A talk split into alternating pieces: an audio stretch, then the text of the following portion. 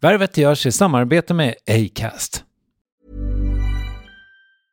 Many of us have those stubborn pounds that seem impossible to lose, no matter how good we eat or how hard we work out. My solution is PlushCare.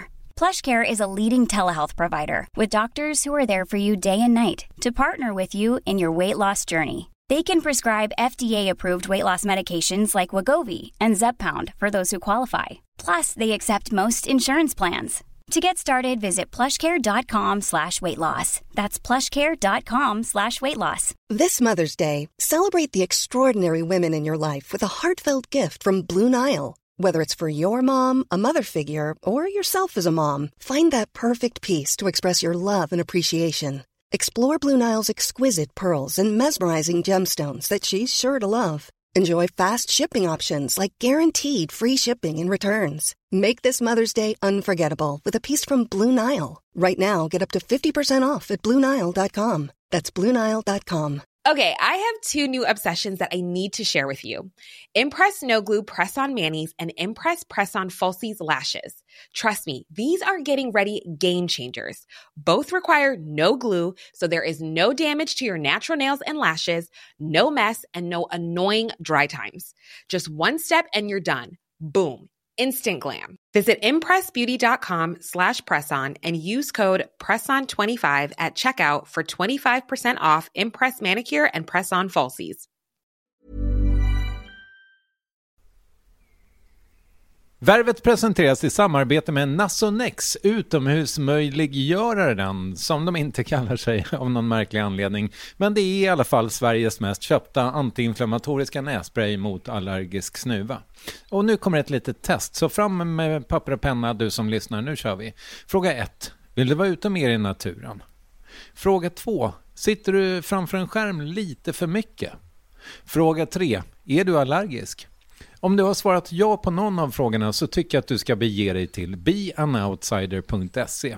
Jag vill för övrigt poängtera att Nasonex nässpray är ett receptfritt läkemedel från 18 år för behandling av symptom vid säsongsbunden och perenn allergisk snuva.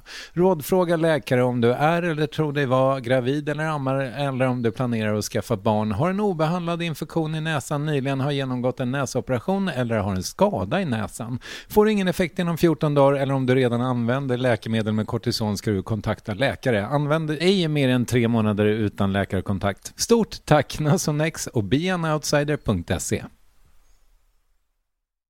Värvet sponsras av SAS Eurobonus och SAS Eurobonus Mastercard. Och det här är ett budskap som jag tänker kan vara bra för den som antingen gillar guldkant på till exempel tillvaron eller för den som gillar att slå två flugor i en smäll. Om jag tittar på vad jag gör av med under en dag så är det typ 85% mat. Kanske tar jag en kaffe ute och relativt ofta unnar jag mig en lunch men framförallt så handlar jag middagskäk och det blir nästan alltid ungefär 327 kronor. Och jag är förvisso med i alla mataffärers kundklubbar så jag får väl något slags luddig poäng på mina köp. Men får jag poäng på allt, överallt? Jag får ju inte det och det är dumt, för visst, Eurobonus kan användas till resor, lounger och uppgraderingar men otroligt mycket mer, som att bo på något av de 250 000 anslutna hotellen som finns att välja mellan. Perfekt om man vill ha en staycation med sin partner eller så. Och just nu, mellan 23 april och 5 maj, får du 5 000 Eurobonus extra poäng om du ansöker om ett SAS Eurobonus Mastercard kreditkort. Kreditkortet som ges ut av SEB Kort Bank AB, där effektiv ränta är 19,27 procent procent, vilket exempelvis blir 47 108 kronor om du använder 40 000 i kredit i ett år. Men det är förstås inget tvång att utnyttja krediten. Få poäng på allt överallt och du börjar på SAS Eurobonus Mastercard.se. SAS Eurobonus Mastercard.se. Tack SAS Eurobonus och SAS Eurobonus Mastercard. Såg ni hon som lagade mat i tv idag? Hur fan fick hon laga mat på tv? Jag vill inte se någon jävla kvinna med slöja. Alltså det var ordagrant sådana här kommentarer. Man pratade inte om det jag gjorde, man pratade om mig och min slöja. Och det var fruktansvärt jobbigt för här har man gått och kämpat och gjort liksom sitt bästa. Jag tycker nästan det var lite orättvist att andra tv-kockar inte behöver tänka på det där.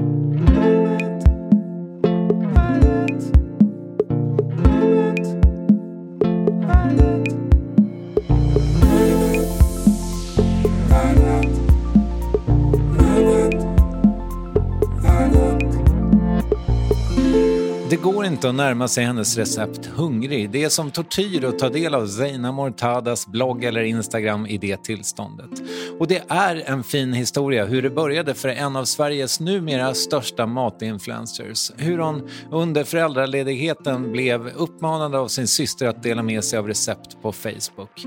Klipp till några år senare och Zeina är en institution med flitiga besök i Nyhetsmorgon motsvarande hennes hemstad Malmös befolkning i följe på Instagram. Ja, det var lite krångligt men jag tror du förstod. Och sin femte kokbok under produktion. Men hur får Matsveriges mest nyblivna 40-åring livet att gå ihop? Hur agerade kanalen när hon möttes av en hatstorm för sin slöja första gången hon lagade mat i TV? Och vilka spår har förlusten av familjemedlemmarna satt? Dessutom en gnutta gymnasieslatan. Det är några av ingredienserna i receptet Värvet avsnitt 514 med Zeina Mortada. Vem har fyllt år? Jag När fyllde du år? och Värvet. Jag fyllde första mars och Värvet fyllde femte mars. Vi fyllde, grattis. Tack så mycket. Vi fyllde 58 ihop. Du får göra matten. Ja. Ja. Eh, eh, så, och den där girlangen den hängde uppe jätte, jättelänge förra gången eh, det fylldes år också. Eh, Men den var fin. tack. Du fyller också år snart. Ja, men det gör jag. En stor och jämn siffra. Precis. Har du kris? Nej, Nej. absolut inte. Har du aldrig haft en sån? Eh, nej. Du ska inte köpa Harley Davidson, Nej. skilja dig, dra iväg med någon 25-åring? nej, inte alls. Absolut inte. Sportbil då? Ehm, jag har inte tagit mitt körkort än. Det är helt galet. Jag håller på. Ja. Jag har skjutit på det hela mitt liv. Jag fick skäll av en vän. Så han bara, vet du, nu tar du tag i det här. An- andra Farhad, jag inte, börshajen. Okej, ja, ja, ja. Mm. Mm. Det är hon som ligger på. Eh, så att nu måste jag. Jag eh, fick- hörde talas om henne häromdagen. Det verkar vara en väldigt spännande figur. Alltså hon är bäst. Ja. Hon är så skön. Hon är så, det var henne jag pratade med när jag kom inrusande här med telefonen. Ja. Hon är liksom en, en fantastisk person. Vad roligt. Mm. Men du, vad surrar mest i ditt huvud så här våren 2022? Oj, det är så mycket så jag vet inte vad jag ska fokusera på mentalt. Det är extremt mycket just nu. Och jag är inte stressad, jag gillar när det är mycket. Jag håller på att jobba med bok och det är... Eh, jag jobbar med min femte bok och det är tv och det är produkter och det är sociala livet och det är barnen och en tonåring och alltså allt. Det är så mycket. För att eh, även om eh, jag tänker mig att eh, liksom centrum i ditt liv är köket. Är det hemmaköket som är ditt kök? Liksom, Mm. Ja. Som du gör allting? Mm. Det mesta gör jag hemifrån. Som idag nu när jag är klar här, jag ska på ett möte, sen ska jag hem. Och då ska vi laga jättemånga rätter, för jag ska fotografera imorgon inför boken. Så då gör jag allting hemma. Och då kan du göra vissa grejer redan idag så att du inte behöver Ja, vara uppe hela annars natten. skulle jag inte hinna. För vi fotar typ nio rätter imorgon. Och då måste det mesta preppas. Hur är det att göra en kokbok? Det, jag tänker mig att det är lite mer jobb än man tänker sig. Ja, jag hade nog kunnat göra mitt liv mycket enklare om jag hade anlitat en matstylist och jag hade haft någon som lagar mina recept. Men jag är ju, det är jag som stylar min mat, det är jag som lagar allting. Så det är extremt mycket jobb. Du behöver ingen stylist heller, det ser ju fantastiskt ut. Ja, tack snälla. Nej, men det skulle vara så här, um, jag behöver eh, lägga upp maten så som jag vill ha det för att det ska se ut, ja men det här är min bok. Jag, jag skulle inte klara av att bara eh, lämna över mina recept. Bara laga maten och lägga upp det snyggt och ge mig min bok när den är tryckt och klar. Utan jag behöver vara på plats och det är jag som skriver alla recept. Och all text. Och, så det är extremt mycket jobb, men det är så himla kul när den är klar. När man liksom håller den i handen och vet hur mycket man har kämpat med den här boken. Så jag är snart i mål. Jag har tre fotodagar kvar och sen är det text. Men hur ser liksom en normal vecka i Seinas liv ut? Oj, det är väldigt mycket pusslande med att få ihop allting som idag. Vi, måste skjuta på allting 30 minuter. Då var jag tvungen att skjuta på nästa möte 30 minuter och sen så fick jag skjuta på att jag ska få hjälp senare i köket 30 minuter. Eh, men det är, alltså varje dag är en ny dag. Idag är det podd och det är möte och sen är det kök och imorgon är det fotografering i Uppsala. Okej. Ja, mycket, mycket möten.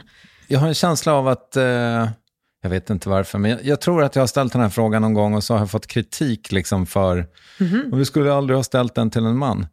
Men nu, nu kan jag säga så här, jo, jag ställde samma fråga till Petter häromdagen. Hinner dina barn se dig? Eh, jo, men det gör de. Alltså det bästa med mitt jobb är att jag jobbar så mycket hemifrån. Så jag är hemma väldigt mycket och mina barn har, har vant sig. Många är så här när vi jobbar, det kan vara filma, fota, det kan vara ett helt team hemma hos oss. Gud vad duktiga dina barn är. För att de liksom vet, att nu filmar hon i köket. Den kan komma liksom så här, får man smaka av det här? Absolut, här får ni. Och så går de liksom och sköter sig själv när jag jobbar hemifrån. Eh, men eh, det är aldrig så här problem om något barn är sjukt. Eh, liksom, ah, men du kan vara hemma och jag kan jobba samtidigt. Eller att man måste hämta ett barn tidigare. De kan, mina barn vill helst inte gå på fritids. Då kommer de hem. Oftast är antingen jag eller min man hemma. Så trots att jag jobbar så är jag väldigt mycket hemma. Eh, men sen, ja, jag önskar, som förälder räcker man ju liksom aldrig till. Eh, man jobbar ju väldigt mycket och ibland måste jag också jobba på helgerna. Så förhoppningsvis håller jag på att bygga upp någonting som gör att jag kanske kan, inte behöver jobba lika intensivt när jag blir äldre. Vilket egentligen är helt idiotiskt när man tänker efter. Att man jobbar ihjäl sig för att leva bra när man är äldre. Varför, jobbar man varför liksom njuter inte man av livet här och nu och jobbar mindre? Men det är mycket jobb nu. Och, jag, och jag känner att jag liksom har också den tiden för barnen också. För jag har, jag har verkligen fått känslan när jag har hört dig i andra sammanhang att du, fan, du älskar ditt liv. Alltså du älskar ditt jobb och du brinner verkligen fortfarande för maten på samma sätt som du gjorde i början. Kanske mer eller? Ja, absolut. Sen önskar jag ju att jag kunde vara så här, det är en njutning att laga mat. Jag älskar att laga mat. Och ibland kan det vara så här, jag längtar bara att få laga mat utan att skapa content, utan att behöva mäta liksom så här, åh, hur mycket salt, hur mycket paprikapulver hade jag nu, hur mycket liksom.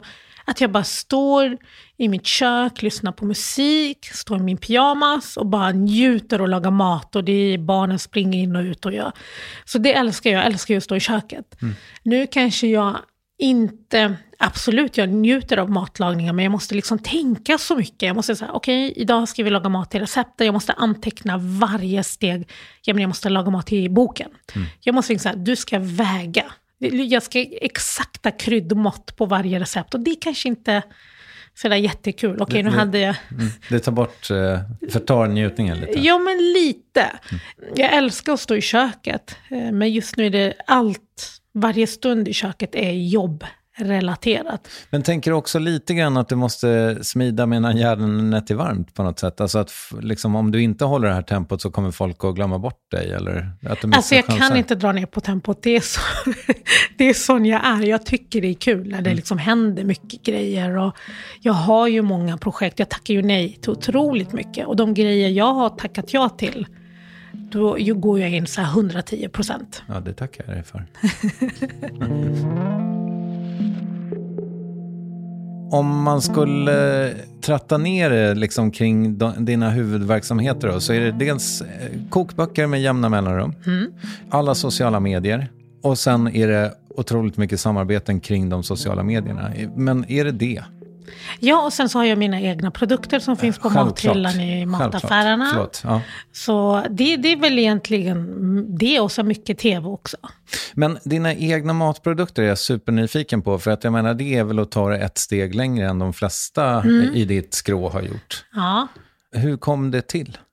Så här, i min bransch så funkar det väl ganska mycket att för att överleva rent ekonomiskt så behöver du göra mycket reklam, mycket samarbeten.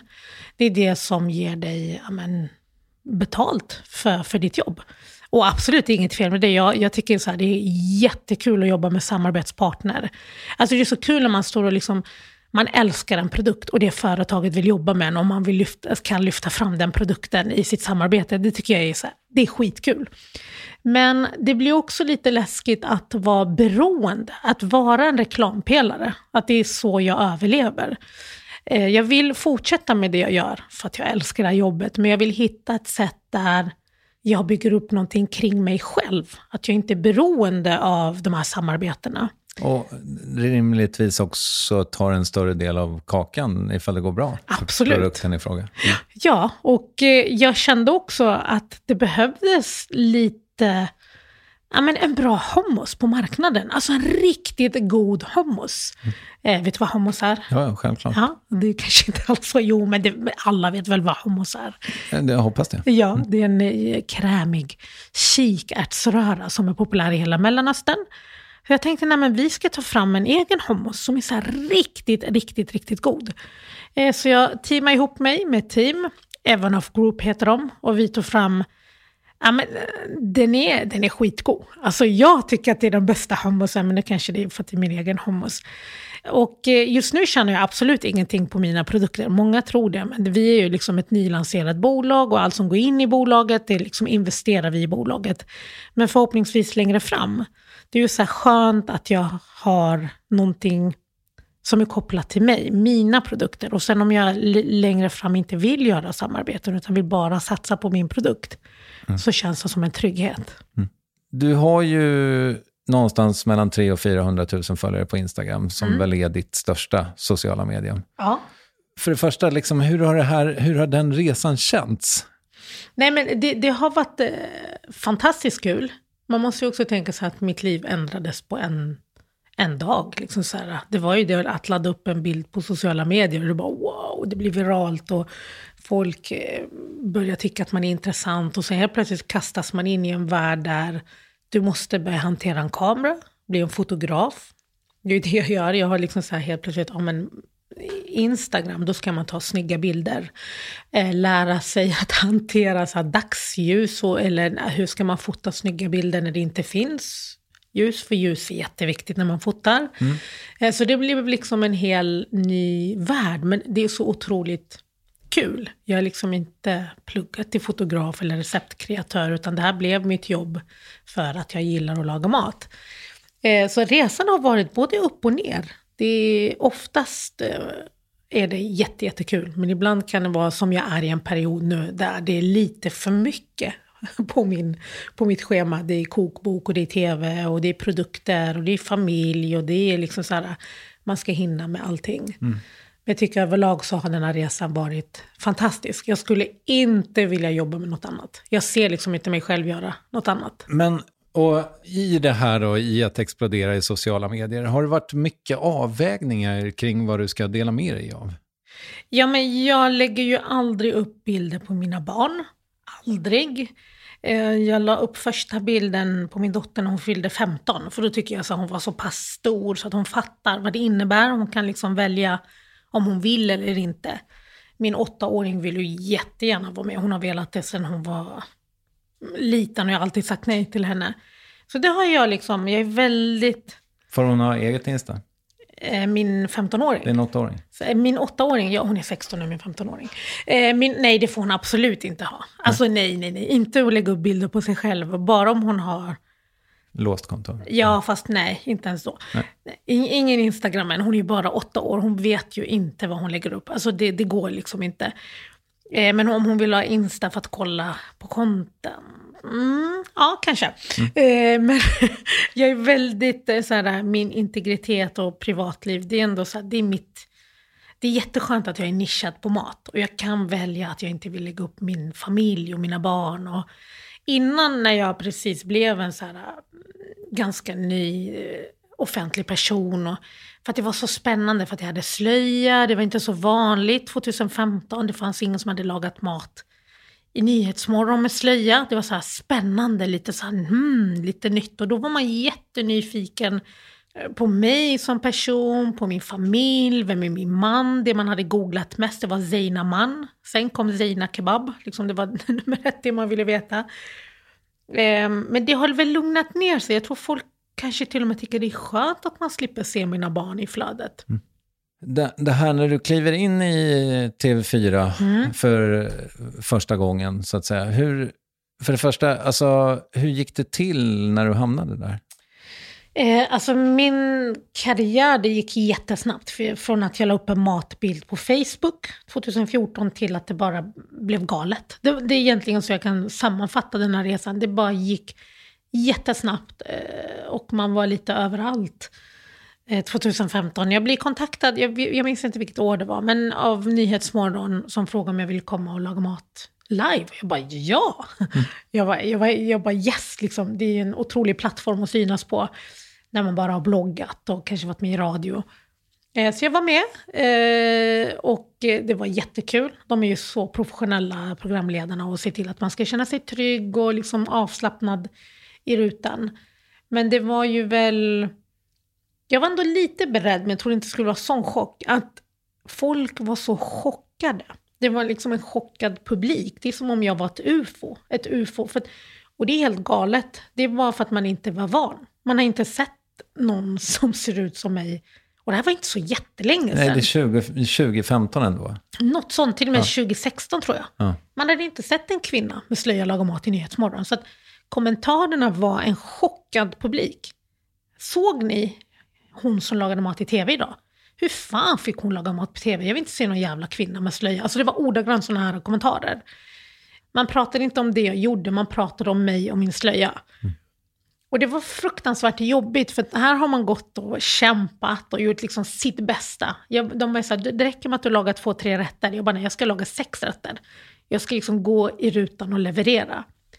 Och det enda, inte det enda, men många skrev, det var min slöja. Mm.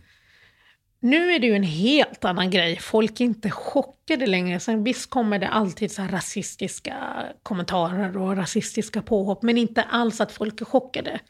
Och det visar ju hur viktig representation är. Hur viktigt det är att man inte bara pratar att vi vill jobba med mångfald och inkludering och, och inte gör någonting åt saken. Mm. Nu fick jag vara med och det öppnade jättemånga dörrar. Det var ju otroligt många kvinnor som hörde av sig. Nu var det ju folk som var jätteupprörda en liten grupp människor som var arga. För de vill inte se mig i rutan. De vill inte kolla på det här. De vill inte se mat från Mellanöstern. Men det var också så otroligt många som bara äntligen var det någon som lagar mat som jag liksom känner igen. Eller som jag har växt upp med. Någon som ser ut som mig. Och det är otroligt. Jag är så, så glad att jag pallade. Mm. För att jag var lite så utmattad efter varje gång att åh, nu lagar jag mat igen och alla pratar om min slöja. Kan inte ni kolla på min mat? Liksom? Jag tycker nästan det var så lite orättvist att andra tv-kockar inte behöver tänka på det där. Det är väl otroligt orättvist. Och jag blir också nyfiken på, för att även om du kände att ja, men, i studion att alla var vänliga mot dig och sådär. Mm. Men hur såg det ut? Fick du någon uppbackning från kanalen? Liksom? Nej, faktiskt inte. Um, jag minns att um, som värst var det väl, uh, den här historien är så urmjölkad. Jag gjorde mat, um, kebab på midsommardagen. Jag gjorde kebab, jag hade så kebabskola och folk var otroligt förbannade. Och jag fick allt från hot till eh, extrema hat för att man inte vill se kebab på midsommardagen. Jag gjorde det i Nyhetsmorgon. Mm. Ja, det är ju midsommardagen och eh, ni kanske är lite, lite trötta och det är inte just idag man ställer sig flera timmar i köket. Därför har vi tänkt till, Sina, eller hur? Ja, Enkel ja. mat som är jättegod också. Precis, jag ska göra kebab.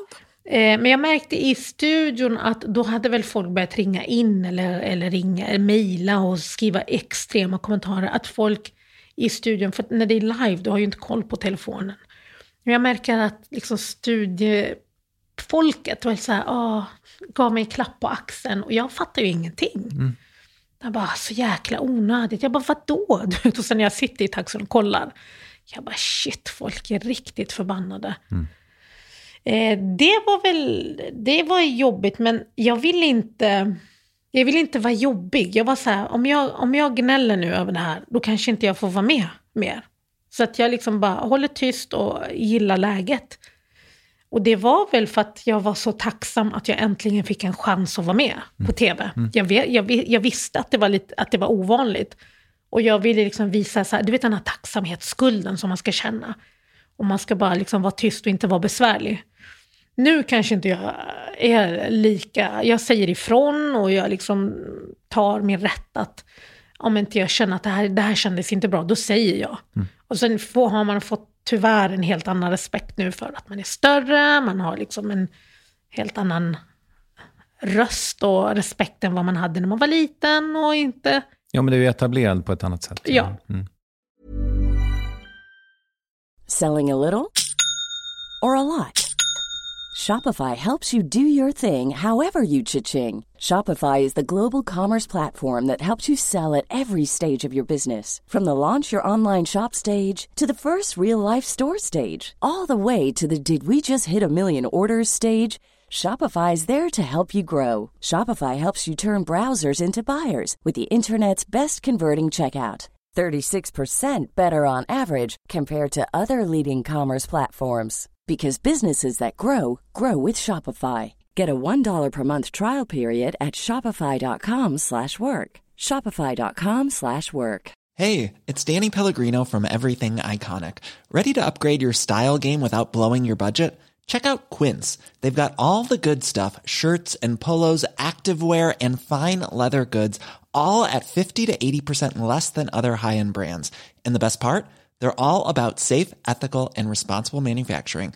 Get that luxury vibe without the luxury price tag. Hit up quince.com slash upgrade for free shipping and 365-day returns on your next order. That's quince.com slash upgrade. There's never been a faster or easier way to start your weight loss journey than with PlushCare. PlushCare accepts most insurance plans and gives you online access to board-certified physicians who can prescribe FDA-approved weight loss medications like Wigovi and Zepbound for those who qualify. Take charge of your health and speak with a board-certified physician about a weight loss plan that's right for you. Get started today at plushcare.com slash weight loss. That's plushcare.com slash weight loss. plushcare.com slash weight loss. Eh, jag skulle vilja prata lite om din bakgrund. Dina föräldrar är ju då eh, från Libanon, men de flydde till Sierra Leone i Västafrika. Vet du varför det blev just dit de flydde? Jag tror att många libaneser hamnade just i Västafrika för att det var lätt att komma dit från Libanon och att det var väldigt, jag minns att när vi kom till Sierra Leone nu föddes jag där så jag minns inte när vi kom fram, men eh, att vi hade ett ganska bra liv. Att mina föräldrar kunde lätt liksom så bygga upp livet och eh, se till att vi hade en bra ekonomi och min pappa började jobba. Så vi hade det väldigt bra. Vad gjorde han? Min alltså du, det är fortfarande lite suspekt vad han jobbade med. Okay. så, men jag vet att han hade väldigt ja, men, bra ekonomiskt ställt i Libanon, så han liksom sparat pengar. Min pappa jobbade vad han säger som... Vet, det är så här, det är en kulturgrej. Mina föräldrar, man pratar inte... Man, det är så mycket saker som jag vet, så det här får man inte säga, det här får vi inte prata om. Mm.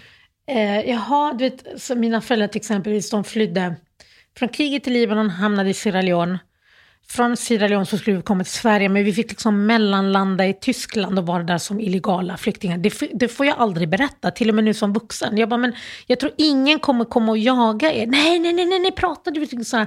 Det är så mycket tabu, det är så mycket... Måste jag bipa bort det nu? Nej, nej, nej, nej, nej, men nej, det kommer ju inte hända någonting. Det är, jag fattar inte. Så att, nej, men vi hade det väl bra i Sierra Leone. Mm. Och många libaneser hamnade just där. Så jag vet faktiskt inte varför just Sierra Leone. Men där, där föddes jag och eh, min bror och mina föräldrar byggde, försökte bygga upp ett, ett, nytt liv. Och det var väldigt tufft för mina föräldrar för att de flydde från krig till en ny kultur, nytt land, nytt språk, nytt allting. Och lämnade sin familj. Min mamma hade jättedåligt samvete för att hon inte kunde ta med sin mamma. Men min mormor ville inte lämna Libanon. Hon förlorade tre barn i kriget. Och sen så blir det oroligt i Sierra Leone och mina föräldrar är tvungna att fly igen. Mm. Nytt land, nytt kultur, nytt språk, nytt allt och försöka bygga upp ett liv på nytt. Så det var väldigt mycket, mycket trauma som mina föräldrar hela livet levde med. Liksom man märkte att de aldrig be, bearbetade det. Liksom, pratade inte om det. Det var mycket så här, nu glömmer vi det. Det har hänt, det har varit jobbigt, men nu är vi här, nu ska vi bygga upp ett nytt liv. Så att ja, det, och nytt liv i Sverige. Jag minns att mina föräldrar var så lättare att komma hit. För att de var så här, nu behöver vi aldrig fly igen. Visst, vi blev utvisade, för vi fick inte stanna kvar. Mina föräldrar åker tillbaka till Libanon. Nej, just när vi blev utvisade så hamnade vi i Tyskland, men vi skulle egentligen få åka tillbaka till Libanon. Men vi gör liksom så här mellanlandning där någonstans av någon anledning. Och kommer tillbaka till Sverige och då får vi stanna kvar. Okay. Mm. Ja. Men vilka är dina första minnen?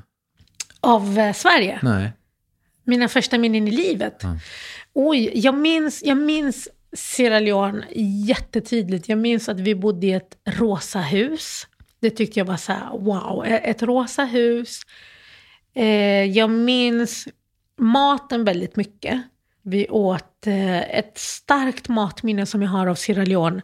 Det är sockerrör.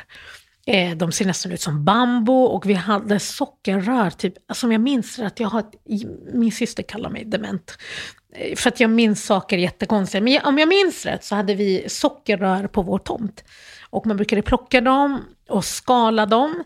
Alltså tänk dig naturligt godis. Här, har du smakat sockerrör? Nej, jag har inte det. Alltså det är så sjukt gott. Mm. Det är så gott. Och vi liksom bara, brukade antingen tugga på sockerrören eller pressa dem till juice. Och det var så här, alltså det är magiskt.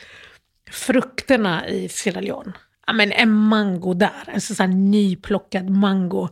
Du vet de här um, som barn äter nu, de här, vad heter de? Ser ut som en liten påse, man uh, suger ur den uh, med så här fruktpuré. Okay. En ja, sån här påse. klämmis. Mm. Klämmis, så mm. heter de. Ja. Ja, men, klämmis i Sierra Leone är att man plockar en mango, man pressar mangon, för den är så mogen och mjuk. Man liksom pressar den och så öppnar man upp ett litet hål och där klämmer man ut så här riktigt, alltså du vet den mangon, det är magi. Så jag minns maten väldigt mycket. Mm. Minns stranden. Mm. Det är nog mina första minnen. För, men du är uppvuxen i Malmö sen? Ja, mina föräldrar flyttade runt väldigt mycket. Väldigt mycket innan vi... Jag tror vi hamnade först i Landskrona, sen åkte, flyttade vi runt väldigt mycket i Sverige och sen slutligen i Göteborg. Där liksom, det var där, nej, men, här ska vi få stanna. Jag tror när de får uppehållstillstånd, då hamnar vi i Göteborg. Och så började mina föräldrar jobba där. Men så, så flyttade vi till Malmö för att vi hade jättemånga släktingar i Malmö. Och min mamma behövde ha min morbror nära sig. Och, så då växte jag upp i Malmö. Och jag flyttade från Malmö för typ 19 år sedan. Mm. Du, jag vet att du gick eh, i skolan någon gång med Zlatan, men du växte inte upp i Rosengård, eller? Nej, vi hamnade i, först i Gullviksborg. Okay. Mm. Men jag gick i samma gymnasieskola som Zlatan. Mm. Hur var det? Um, ja, men, jo, men det var bra. Jag ja. älskade Malmö, Borgarskolan. Mm. Jag minns han väldigt Väldigt tydligt. Han var väldigt högljudd på rasterna. Han tog plats? Han tog plats. Aha, ja, okay. han har till och med han har till och med hackat sig in på mina mejl. Eh, du vet, eh, det fanns något som hette datasalen. Det vet, där man kunde sitta, datorer, de här stora klossarna. Herregud, det känns som jag är född på 70-talet. Eh, ja, men det är du nästan. Förlåt, det var taskigt. ja, ja, ja. Jo, men det, jo, men, nej, men vi hade så här jätteklumpiga datorer och det var där man hängde. Det var så här kul, liksom, det var nytt med internet och Eh, och en dag, jag vet inte hur han lyckades, han bara “Say no” skriker från andra sidan datasalen. Han bara “Logga in på din mail”. Jag bara okej, okay, så går jag in och jag hör han så här fnittra. Jag bara “Vad fan gör han?” eh, Och då var det någonting, om jag gick in på min mail samtidigt som han gjorde någonting så kunde han hacka sig in på min mail. Mm -hmm. Och så skickade han, jag har så här mail. Han var jättejobbig, han bara “Du vet vem som är snyggast. Du vet vem som är bäst.” Jag bara “Vad vill du?” Och då sa han så här, fy fan vad tråkigt det var att hacka sig in på din mail, du hade ingenting. Jag bara, var det det du gjorde? Ehm, ja. Starkt.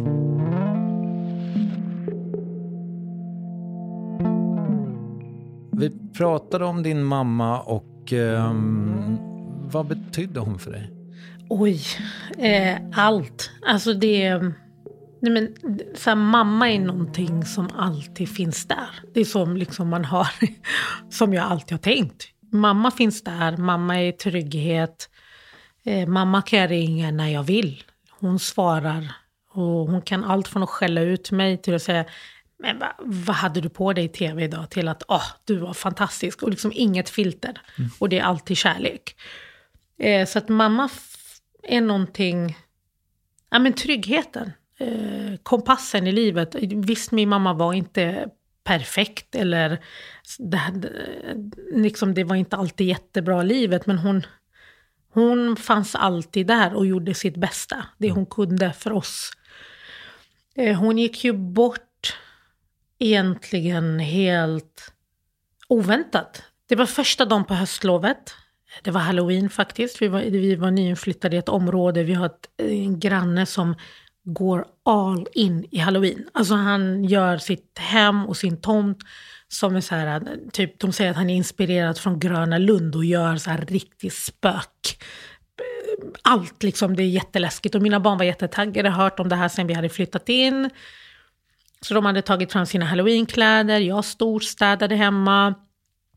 Tänkte att jag storstädade inför höstlov med barnen. Hur tänker man där? Det skulle ju liksom bli kaos dagen efter. Eh, men jag tänkte att det kan vara skönt att det är städat och så härligt hemma inför höstlovet så kan jag umgås med kidsen.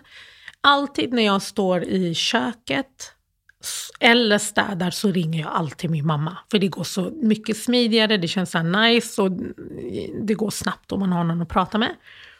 Jag ringer henne eh, tidigt på morgonen, hon svarar inte. Jag bara, okej, okay, hon kanske sover. Jag ringer henne igen, hon svarar inte. Jag börjar ringa henne så vid lunchtid, hon svarar inte. Och då började jag tänka, för att min mamma också kunde lätt bli sur om jag sa något taskigt. Och, bara, och jag bara, sa jag någonting taskigt till henne förra gången? Missuppfattade? Vad, vad, liksom, vad hände? Varför svarar hon inte? Jag ringer henne fjärde gången, hon svarar inte. Och då börjar jag bli så här orolig, jag bara, någonting har hänt. Eh, jag får, men jag tänker jag låter det vara. Jag vill inte ringa min syster som jobbar som undersköterska och har säkert jättemycket på jobbet. Hon har jättebra kontakt med min mamma. Eh, jag får då plötsligt ett samtal, kanske runt så tre, fyra tiden. Då ringer min syster i panik och det här är det värsta samtalet jag har fått i mitt liv.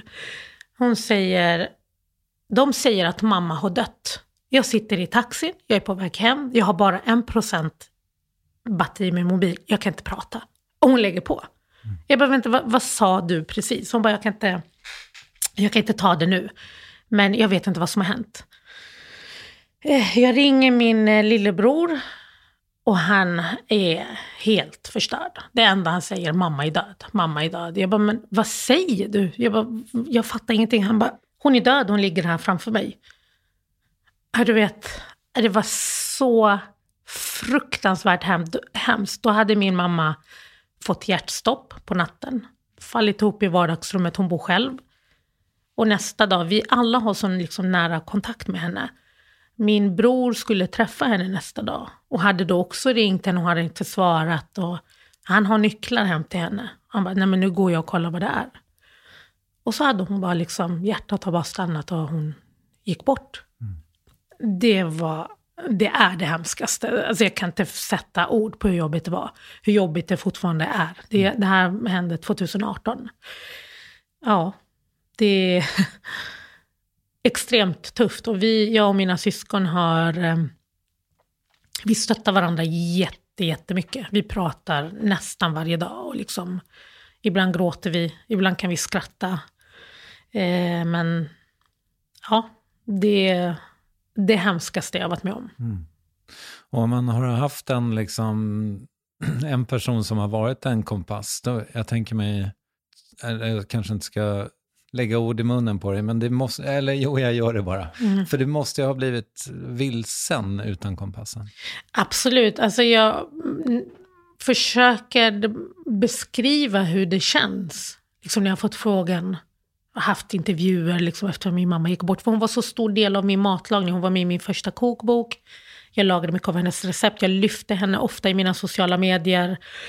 Eh, och hon sa bara, oj, hur, ska du, hur, hur känns det? För mig, det minsta sättet att kunna beskriva när jag förlorade henne, det är som om någon bara plötsligt slet av så här, min arm. Så här, nu ska du klara dig. Så man ska bara lära sig att leva utan så här, eller typ jag bara förlorar min syn. Alltså jag vet inte hur jag ska förklara men och helt plötsligt ska jag lära mig att leva utan den här viktiga delen av mig. Och det gör så ont. Eh, jo, men jag var jätte, jätte, jättevilsen. Mm. Eh, jag är det fortfarande. Det är fortfarande liksom jag har... Det kan komma... Nu har inte jag samma impuls. Och jag ska ringa mamma. Eh, och just det, jag måste berätta det här till henne. Nu har jag mer så här... Um, det, det, tog ett helt år innan jag, det gick in i huvudet att man förstår att hon försvann. Men jag har lärt mig att leva utan henne men det är fortfarande jättesvårt. Man har tre barn. De älskar min mamma. Hade en jättefin relation. Jag bara liksom, hon kommer aldrig liksom se dem bli stora och hon kommer inte veta att oh, det går jättebra för min tonåring i skolan. Liksom, jag kan inte berätta de här grejerna. Mm. Eh, men eh, när min mamma gick bort så bestämde faktiskt jag och mina syskon oss. Vi sa tillsammans, vi ska försöka leva så normalt vi kan. Vi går tillbaka till jobbet. Vi sjukskriver inte oss, vi är hemma tills liksom det, det värsta går över. Men vi går tillbaka till jobbet och vi försöker leva normalt för vi tror att det är det, eller vi vet att det är det hon hade velat. Mm. Hur normalt vi än funkade, det vet jag inte. Jag tror inte det, vi var så normala i början. Och man kunde gråta på jobb och sådär. Men vi försökte hitta tillbaka till vardagen trots att man var vilsen. Mm. Vad vill du göra liksom när du blir äldre? Jag vill inte jobba lika mycket som jag gör. Men jag älskar att jobba, så jag vet inte hur jag kommer få ihop det. Jag kanske kommer bli en artist och börja sjunga istället. Men jag sjunger inte bra. Nej. Men jag vill gärna vara med min familj, alltså bo nära min familj och umgås med dem så mycket jag kan. Så att drömlivet skulle vara om jag bodde i ett hus med mina syskon och mina barn och vi bara levde tillsammans och var lyckliga i alla våra dagar. Alltså det, är, det är så här drömmen att jag ja, men är väldigt mycket med min familj och inte så mycket jobb. Mm. Jag har inte så drömmar att jag har, har flera bolag och jag är miljardär. Eller, jag skulle bara vilja ha mycket mer tid med, med familjen. Mm. Resa med min familj. Alltså så här, umgås så mycket mer. Jag skulle vilja, min syster som... Alltså hon är en helt fantastisk människa. Jag älskar henne. Hon är också en sån som aldrig tar hand om sig själv. Jag skulle vilja pyssla om henne så mycket. Så här, resa med henne, så här, connecta mycket mer. Liksom vara med mina syskon, mina barn. Gud vad tråkigt svar. Nej, det var väl jättefint. Och din syrra, har du liksom... Vi pratade lite om att eh, fira dig eh, tidigare, men jag menar, det hade, det hade inte blivit något ifall det inte var för henne. Nej, men absolut. Jag, jag, det hade inte alls blivit något om inte det var för henne. Det är ju hon som alltid så pushade mig i början. Mm. Visa upp din mat, du har en fantastisk talang. Jag bara, men gud, vem bryr sig om min mat? Och liksom, hon bara pushade mig fortfarande till idag. Hon liksom så bakom kulisserna säger till mig, nu tycker jag du borde göra det här. Ah, nu har inte du varit så bra på sociala medier. Du lägger samma grej. Varför lägger du gamla bilder? Du, har det hänt någonting? Och det är viktigt nu att du gör så här. Liksom, hon är alltid där och pushar. Och och hon tänker på alla. Och hon har ofrivilligt gått in och blivit liksom vår, hon är äldst. Hon sa det direkt när min mamma gick bort. Jag kommer inte bli er mamma, bara så att hon, för hon var så förbannad när min mamma gick bort. Och hon tyckte det var så orättvis. Eh, hon var liksom arg och ledsen samtidigt. Hon var så här, jag kommer inte bli er mamma. Jag kommer inte ta hennes plats, bara, bara så att ni vet om det. Jag vet inte vad hon det var viktigt för henne att liksom så poängtera det. Men hon har blivit som vår mamma. Det är hon som tänker på alla, samlar alla, tar hand om min lillebror och sådär. Men hon ska alltid säga, jag är inte er mamma, bara så att ni vet om det. Mm. Så henne skulle jag vilja göra någonting. Men vänta, hur jävla många syskon är ni egentligen? Är ni fyra? vi, vi är egentligen fem. Jag har en bror som gick bort 2002. Ah, okay. eh, var det han som var äldst? Nej, min syster är äldst. Okay. Och sen har jag en storebror. Han var, han var rapartist. Han var med i Advanced Patrol. Jag vet inte om du... Ja, de, ja Shafik. Eh, han gick bort 2002. Men nu är vi, det är jag, min stora syster och mina yngre bröder. Okay. Mm. Jag känner nästan att jag måste fråga, varför dog din bror? Eh, han tog sitt liv. Det, mm. ja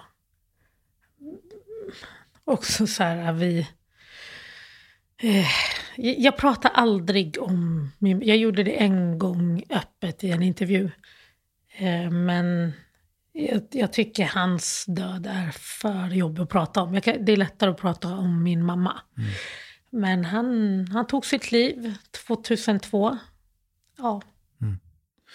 Det måste ha påverkat hela familjen såklart på helt otroliga sätt. Ja, alltså min mamma blev ju aldrig, aldrig sig själv igen. Aldrig. Vi säger nästan att mamma dog av ett brustet hjärta. Eh, hon blev aldrig sig själv. Ingen blev det. Alltså livet bara... Nej, men när man förlorar någon på det sättet. Det är så mycket, det är skam. För att oj, någon tar sitt liv, någon som är så nära, som betyder så mycket för en. Hade jag kunnat göra någonting? Hade jag kunnat, hade jag kunnat rädda honom? Fanns vi inte där för honom? Min mamma blamear ju sig själv. Mitt barn. Varf varför?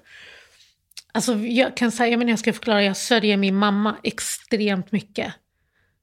Men hon, på något sätt kan man känna, ja mamma gick bort. Hon hade säkert velat leva och vara här med oss, men min bror valde det här. Mm. Och sa aldrig någonting. Vi märkte aldrig någonting. Och han var så ung och hade hela livet framför sig. Hans, hans tjej var gravid. De hade precis släppt en skiva. De skulle uppträda. Livet lekte. Det var liksom så här, trodde vi. Mm. Och så bara väljer han att bara försvinna. Alltså det, det sorgligaste. Det är livets största sorg för mig i alla fall. Ja, det förstår jag. Herregud, ja. Men du, eh, du, jag säger väl otroligt stort tack för att du kom. Tack snälla för att jag fick vara med. Härligt att få träffa dig egentligen. Ja, detsamma.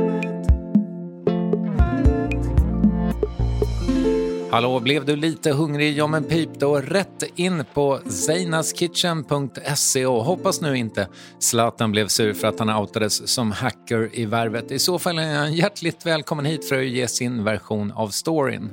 Värvet produceras av Ninni Westin, Acast ger ut podden och jag heter Kristoffer Triumf. Jag hoppas vi hörs snart, men innan vi slutar, Zeinas bror heter Jos F när han gör musik och det här är Sakna min vän från förra årets albumdebut. Tack för idag. Måste gå ner, för evigt en god Ska bli legend, saker jag sett när jag var ung. Ser dem igen, tårarna faller, besöker min mor.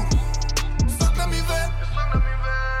Man är inte sig likt, vet när vi var små var det mer slagsmål och sånt Men nu är det kniv och pistol, överdos och, och han till exempel, min vän, rest in peace, du vet. Han dog för biobiljett, förstår du? Nu har du dött en annan också på linjen. Jag, vet, jag finner inga ord om jag ska vara helt ärlig. Det är bara en tung, tung känsla att bära på. Så det är helt enkelt, det behövs en förebild för de unga killarna.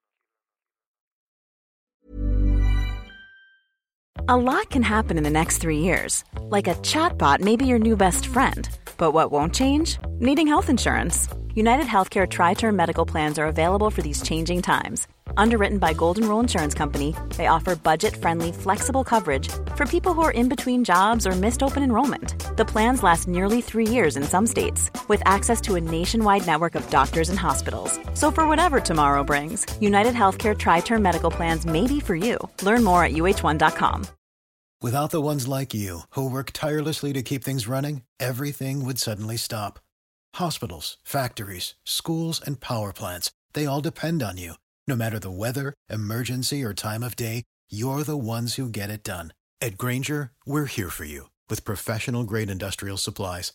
Count on real time product availability and fast delivery. Call clickgranger.com or just stop by. Granger for the ones who get it done.